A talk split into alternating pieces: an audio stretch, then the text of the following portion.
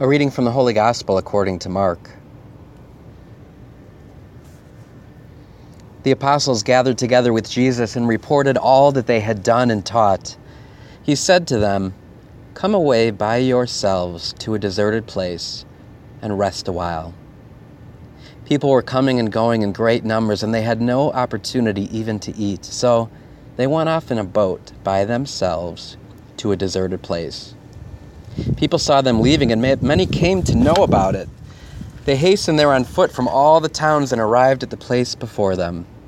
When he disembarked and saw the vast crowd, his heart was moved with pity for them, for they were like sheep without a shepherd. And he began to teach them many things. The Gospel of the Lord. Praise to you, Lord Jesus Christ. This past week I was on my annual eight-day retreat, and it's always wonderful when you make a retreat to get away for a while and to go, I think especially into nature.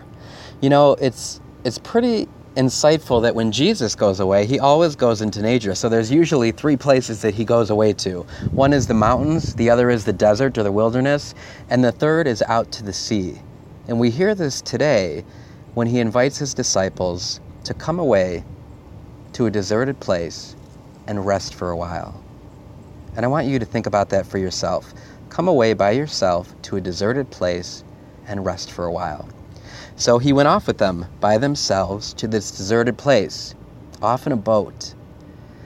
Part of my um, retreat I spent actually on right on Lake Erie, and the one of the days, it was quiet most of the time, all the time actually, but one of the days there was this really big party that was going on a couple doors down from where I was staying, and they were having like a three or four boat party. There were these boats tied up together, and, you know, it, great for them. They were having a wonderful time, but, um, you know, it was a little bit too much for me just to sit there and make a holy hour or pray, because it was really loud music, screaming, crazy, drinking, actually a lot of obscenities. So, you know, I felt this want to get away and to, to get into silence. And so I had a kayak there, and I, I realized if I paddled out, maybe I can get away into silence. So I paddled out probably about a mile or two, looked back, and had to keep just paddling and paddling and paddling until finally there was silence.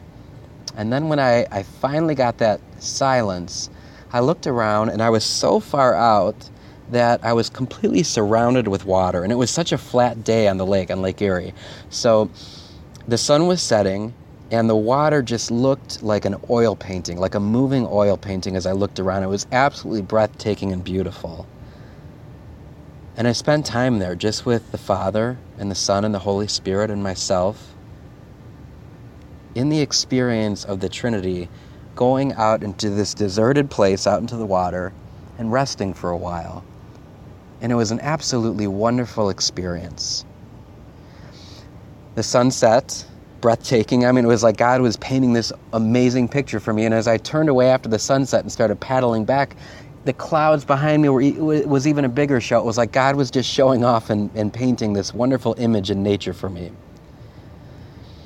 Well, all of us need this from time to time. And maybe you can't get eight days away, or maybe you can't even get a day away. But I think it's so important to get away in nature, to go away by yourself to a deserted place and rest a while. And summer is a wonderful time to do this. So I just invite you, no matter what you're doing, if you're married, if you're working, if you're single, life gets overwhelming for everybody.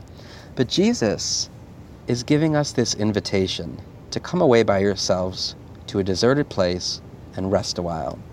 So I want you to think about that own invitation that Jesus is giving to you, to pray, to come away and rest for a while. So where is a place that you can go to that you will be by yourself, that will be deserted, and a place that you can find rest for a while? It's not going to be forever, but just for a little while. I think that would be a wonderful goal for all of us this summer, is to make sure that we take time to do that. The Lord wants so much to rest with you. He knows how hard you've been working. He knows the struggles that are going on in your life. And he gives you this wonderful invitation to come away by yourself to a deserted place and rest a while.